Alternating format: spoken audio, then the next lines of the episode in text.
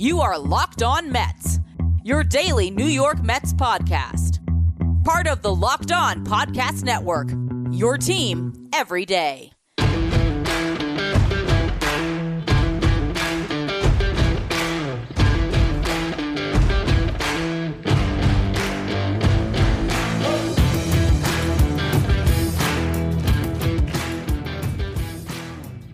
Hello to all you amazing Mets fans. You're listening to Locked On Mets, part of the Locked On Podcast Network, your team every day. Thank you for making Locked On Mets your first listen every day. Locked On Mets is free and available on all platforms, including YouTube. Well, the season is over. The Mets lose to the Padres, and we are all left thinking, what happened to this team? Um, it's frustrating. In the first segment today, that's what I'll discuss frustration, just general frustration um, that we don't get to watch any more Mets baseball this year. In the second segment, um, I'll dive a little bit into the game, which uh, ultimately I, I, do think that we need to credit the Padres for a series very well played, and Joe Musgrove was lights out. Um, we'll close the show though, looking a little bit ahead while still keeping an eye on what this team accomplished and the fact that they're building towards something special and maybe next year is the year where it all comes together start to finish in a way it just hasn't under the first two years of Steve Cohen's ownership. Before we get to any of that though, I'm your host Ryan Finkelstein. If you want to find any of my work, follow me on Twitter at Finkelstein Ryan. You can also find some of my writing at justbaseball.com where I work as the managing editor. Uh, this one hurts. Okay. The New York Mets get shut out uh, I believe they finished with one hit. Yep, Pete Alonso got a knock. That was it. And the Padres advanced on your own field. The Mets, the only team that didn't get to celebrate um, this season when it comes to the playoff teams, the only team that did not get that champagne shower in the locker room because despite winning 101 games, they had a bigger mission, and that was to win the division. It didn't happen. All right, go out and win a wild card series. Here's the problem get yourself into a wild card series against a team like the Padres that was built to make a run in the World Series. Look, would any of us be stunned if the Padres beat the Dodgers and went on a run and won everything this season, won the World Series? No. Although they certainly have a better puncher's chance when you get them in a three game series to upset you than in a five game series or a seven game series. So we'll see how legit the Padres are throughout the playoffs, but they went out and beat you. And you know, the, here's the things I don't want to hear today, and I'm sure we're going to hear a bunch of it. This is what Mets fans do. This is what fans do. I, I think it's exclusive to Mets fans just because there's more of us than a lot of other fan bases. So, you know, the the minority that is completely irrational is louder at times. And, and, and yes, there's pressure in New York, all that stuff. Mets fans are going to get a bad rap with how they react to this. And to a certain extent, I get frustrated with Mets fans too with the way they might react at times, but you're hurting right now. And I get it because you know what? You care. And it's important to care about your baseball team. Buck Showalter made a great point, I think it was before the game today, where he said, look, when they stop asking for your autographs, that's when you have the issue. When they're not critiquing you, that's where there's a problem. It's good to have people that care. That's what it comes down to here. And you know, as we are going to look back at this season, and I, am honestly still trying to gather my thoughts on what happened because I was expecting this team to give us a deep run in October, and it, it just feels so premature for the season to be over. I, I look back at what we just watched in this series, and ultimately, I don't come away saying what I know fans will be saying today. This team came up short. They didn't show fight. They didn't show grit. They, they, they whatever cliche you want to use. Look, eh, the Mets did not perform in this series the way you would have liked. The bats did not come through the way you would have wanted.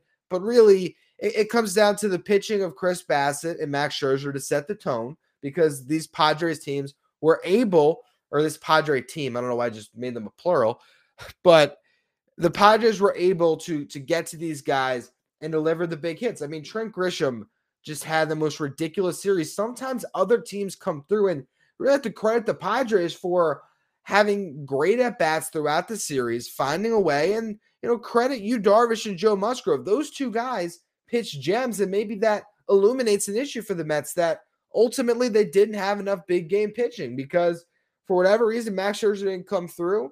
And beyond Scherzer and DeGrom, despite how great the rotation was all year, I think you got to this point and you had real doubts about who else in the rotation could just deliver in these big moments. You never know who's going to, you never know who's not going to. But I, I mean, here we are. We're looking back at this game and this series, and I really just feel like the Padres took it.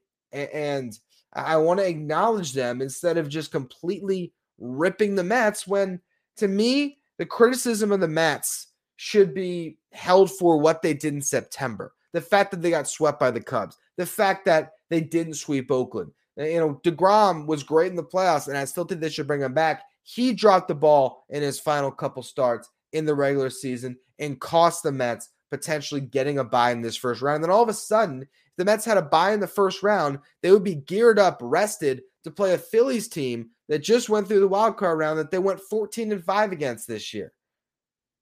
And then in that five game series, you could have started DeGrom twice. So, yeah, it's frustrating. And I guess I'll dive into the game in the next segment here because um, I should discuss it. I should discuss how the season ended and what Joe Musgrove did to the Mets tonight. But I come away from this series and I, I I'm again getting back to all of the commentary on this show and everywhere else leading into you know the playoffs here and that was that losing against the braves and really losing so many games against sub 500 teams prior to that ultimately is the difference i believe in this season having a, a happy ending. I, am not saying the Mets definitely win the World Series, um, but if they get that bye and they are facing the Phillies on Tuesday, I find it hard to believe that the Mets would not be squaring off against either the Dodgers or the Braves or the Padres, I guess, in the National League Championship Series. So, look, you won 101 games and – I'll close out the show today just appreciating the season. Um, but before we get into that, uh, we got to dive into what went wrong in this game. And you know, to me, it's the disparity in starting pitching. I think is ultimately the biggest difference here. Um, and Joe Musgrove was just better tonight. But before we get into that, look, the numbers don't lie. In the last decade, over 4 million people have chosen SimpliSafe Home Security to protect their home. You don't earn the trust of that many people without doing something right. At SimpliSafe, your safety is the only thing that matters. I know because I use SimpliSafe in my own home. They protect you with cutting edge security technology powered by 24 7 professional monitoring agents who always have your back.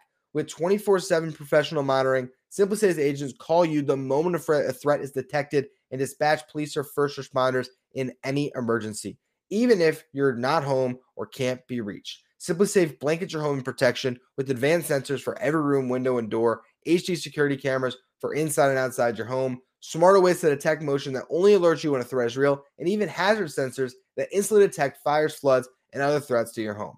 Customize the perfect system for your home in just a few minutes by going to simplisafe.com slash MLB to save 20% on your SimpliSafe security system when you sign up for an interactive monitoring plan and get your first month for free. Visit simplisafe.com slash MLB to learn more. There's no safe like SimpliSafe.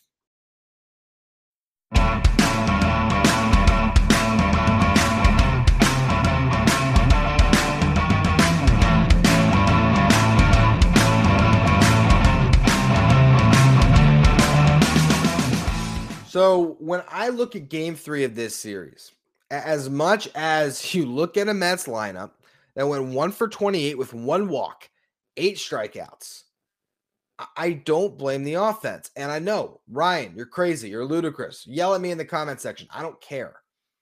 To me, what I just watched from Joe Musgrove was a guy that flat out delivered. And, you know, we've seen him throw a no hitter, we've seen him turn himself into an ace.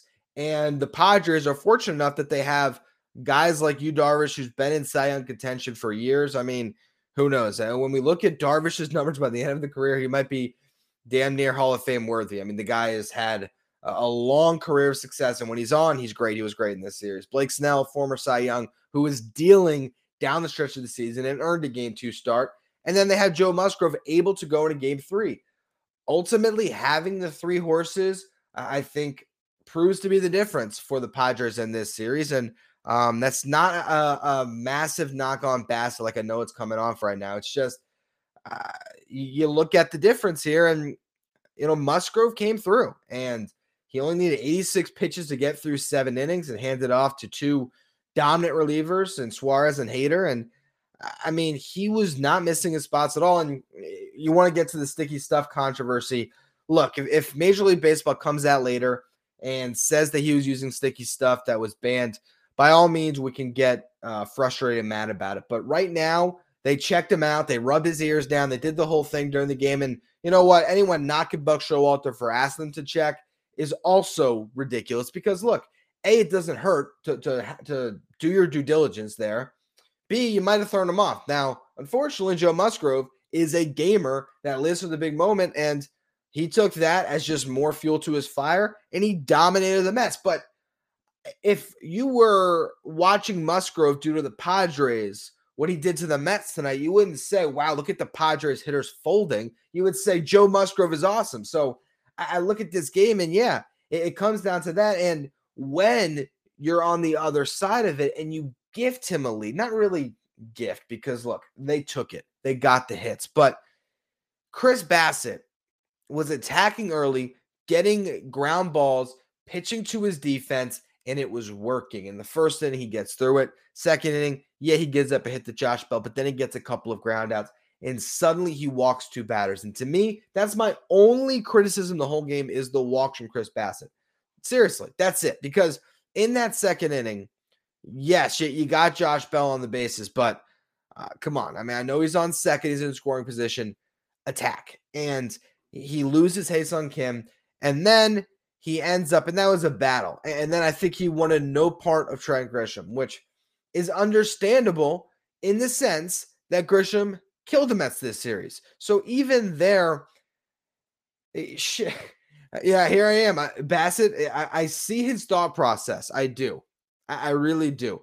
Um, it's crazy. I just turned on myself as I really thought back to the game here. You credit the Padres, man, because you know what? I don't think he he wanted to walk Kim, and you know he he really did battle against him, and Kim drew a walk. It was a good at bat, and then I kind of get pitching around Grisham. So here I was about to say that uh, I blame Bassitt for the walks, and I'm going to contradict myself immediately because you know I remember in that moment thinking, well, he's looking at a, a soft spot in the lineup in Austin Nola, so let me attack that guy um, with runners on, and it makes sense. The problem, Austin Nola uh, fouled off three pitches after falling behind 0 2 and put one in play, got a hit. So the fact that Bassitt just didn't have the put away stuff, which is something that I believe I alluded to definitely on Twitter, if not in the series preview. Um, I certainly talked about it after the Braves game last week. That proves to be the difference. And, you know, I don't think that he didn't compete, but he didn't have the stuff to push you know the the envelope and to really t- take the Mets over the top in this game here. And Musgrove did. And so you, you look at the fourth inning, and again, uh, he finds himself in trouble to the bottom half the order that continued to give great at bats this series. He, he walked Kim on four pitches. He gives up a hit to Grisham, and um, you know that ultimately scores a run because Kim stole second. So uh, you know th- there you go on on Chris Bassitt. Uh, you know look at the final numbers. Goes four innings, gives up three runs. They go to the pen. Peterson gives up one, and you know, you're already pretty much down and out. Maybe you go to Edwin Diaz a little bit too late. Um, but regardless, I mean, credit to Padres in that eighth inning. You know, they're going up against Michael Givens, walks the first batter. Again, Kim Grisham gets a hit. Those are your seven, eight guys that just killed the Mets in this series and in this game. And, you know, sack bunt when you get Diaz in, puts two runners in scoring position. And one of the best players in baseball, Juan Soto gets a hit off of Edwin Diaz. Now you're down six nothing. The ball game's over. So, look, it was a frustrating game, but again, my bigger takeaway is the Mets shouldn't have been in that series. They were too good all regular season to not win the division. The Braves were amazing chasing them down. Granted, I, I do credit them for that, but uh, the Mets, when they lost in Atlanta that way, it was deflating to them. And maybe all of us who are covering the team piled on and made it worse for the Mets mentally. But regardless, they did it to themselves against the Cubs. Um, you win one of those games, and the whole season could be different. And that's why every single game matters. And uh, I think that the takeaway um, overall that I can have about where the Mets are now heading into year three under Steve Cohen is baseball is a lot more fun than it was two years ago. This is a growing process. This is taking a franchise that was so misrun um, and dragging them out of what should have been a long rebuild to get to contention. And you had two seasons where uh, maybe the Mets were a little bit of fool's gold, but they were able to control the division in first place for a long time each year. And the part that I come back to and the solace that I take tonight, and we're going to close the show on today, is I remember watching the 1986 Mets documentary this year. Um, I believe that came out this year. I don't know. My years blend together at a certain point with with the Mets, but um, I think it was this year. Regardless, maybe it was last year. Either way, what you remember from that ESPN doc on the 1986 Mets, um, Once Upon a Time in Queens, is that it was a trilogy. There was 84, there was 85, and there was 86. Maybe for the Mets under Steve Cohen, there's 2021, 2022, and 2023. I think the best thing you can um, realize as a fan right now is this guy is committed to winning. And so we don't know what the offseason looks like. And that's the beauty of having an owner with this team now that will be so committed because anything is possible. And I'll certainly be talking about all of it over the next couple months because Locked On Mets never has an offseason. I'm always pumping out content for you guys. So we'll be getting through all of that. And I think there's still reason to say, you know what? The New York Mets next year can be even better than they were this year. And this year, they were a 101 win team that came up a bit short in the end. Um, last year, they won first place in the first half, which means absolutely nothing. And they fell apart in the second half. So it's been a steady progression. And maybe next year is the year where they finally get over that hump. But I will discuss that more in just a minute. First, though, a quick word from our sponsors.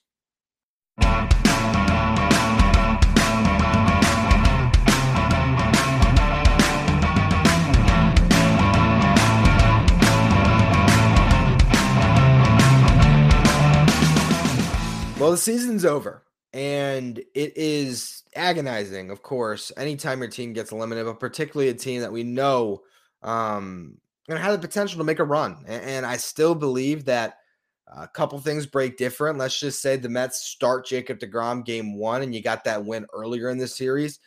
Uh, maybe everything's different. You know, may, maybe the Mets are able to carry that momentum and, and they win in two, like so many other teams did um, in this wild card round. Maybe uh, you know, if Joe Musgrove had been off, things could have been different. But ultimately, a three game series is a crapshoot, and we saw it play out, and now the Mets are eliminated. But I still think that you're looking towards the future. And we've seen a lot of people out there who are saying, what are the Mets going to look like? DeGrom's a free agent. Bassitt's a free agent. Diaz is a free agent. Nimmo's a free agent.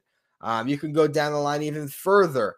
Uh, you know, who, who's going to come back from that bullpen next year?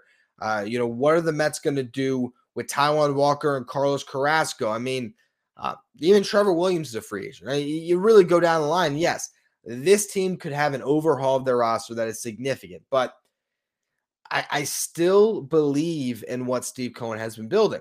And the fact is, he has the money to continue to shell out and retain his own players, get new players. I promise you the Mets are going to be good next year no matter what. And I couldn't have said that in years past. I, I don't see the Mets having some massive fall off where next season they are behind the Braves and the Phillies. I just don't see it because Steve Cohen is so committed to making this team a winner that you know, whether it is bringing DeGrom back, whether it is going with a completely different plan, the Mets have now an entire offseason, not an abbreviated one, where they had to hire a manager and a GM and do everything on the fly. And they did all of that and still improved to the lengths that they did where they went from being a 77 win team to a 101 win team. They still did that. Okay. You know, you, you look at the 2020 season, the last year of the Wilpons, and it was a horrible fake year in 60 game season, but the Mets had a 433 winning percentage. You go to 2021, there was signs of the Mets being good. It was fool's gold.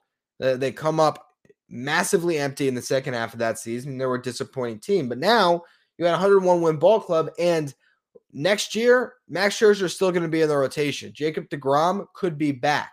Uh, you have Pete Alonso and Francisco Lindor and Jeff McNeil, three guys that I believe can continue to be perennial all stars on this roster. Who knows? Maybe they have Lindor, uh, McNeil, and Alonso sign. Maybe McNeil and Alonso get contracts after this year. Uh, you got Starlin Marte still around. You got Francisco Alvarez, Mark Vientos, Brett Baty, the young kids. At least one of them will be a really big impact player this year. And honestly, I bet on Baty and Alvarez for sure to be that for the Mets next season. So there's still a lot of reasons for optimism, especially knowing that this team will be extraordinarily active. And again, I look back at the trilogy that was the mid 1980s Mets and built differently, not built homegrown the way that team was, but still, there is enough talent around to build with here that the Mets can augment their roster, find the pieces that work, find the pieces that need to be replaced, and come back a better ball club next year. And to still acknowledge what this team did. How many times did you drive to work on a Monday happy because the New York Mets won a weekend series? How many times did you get to go to sleep at night and see the Mets in first place, knowing that this was a good ball club? The season they just gave us should not be thrown away. The effort that they put in, man, every single guy in that clubhouse, every single person in the analytics department, the coaching staff. I mean, this is a team that came together and did something that this franchise has only done was four times in their history to win 100 games. I'm not going to call them frauds right now. I'm not going to say they collapsed. I'm not going to say that they're chokers, okay? They came up short in September. That's not a collapse. It proved to be devastating to their World Series aspirations. And you know what? You'll learn from it going into next year that, yeah, the Braves are going to continue to be a great team. And so you have to raise your level that much more to be better than them over a full season. And I still believe that next year we can see that. But unfortunately, we have to close out the books on the 2022 Mets. And it was the best ride um, that I've been on as a fan since 2015. And I don't take that lightly for one minute. And as someone who has been producing daily content on the New York Mets since 2019, why don't you you check uh, how many episodes I've missed over the years, including when there was a pandemic?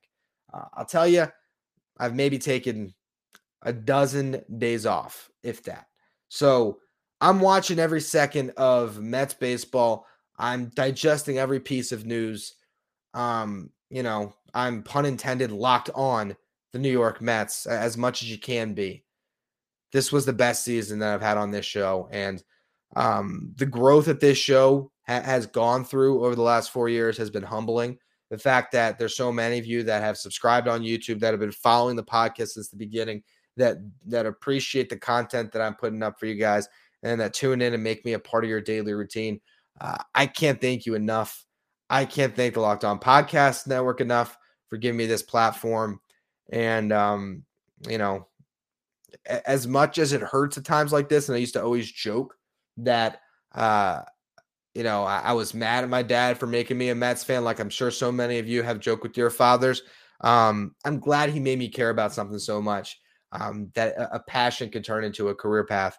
And, um, you know, I just can't wait to keep on covering this team moving forward. You know, like I said, you guys might go away for a little bit. I know that uh listening in October when your team is out maybe isn't a priority, but I'm gonna spend the next couple weeks recapping this season, um, looking ahead to the off season, and, and really trying to see where this team goes next because I still think the future is very bright. But for the 2022 Mets, That is all. As always, thank you for listening. Make sure you follow, rate, and review wherever you get your podcast. Make sure you follow me on Twitter at Finkelstein Ryan. Follow the show at Locked On Mets.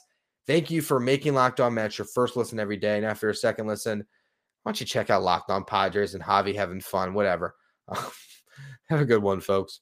Get ahead of postage rate increases this year with Stamps.com. It's like your own personal post office. Sign up with promo code PROGRAM for a four week trial plus free postage and a free digital scale. No long term commitments or contracts. That's Stamps.com code PROGRAM.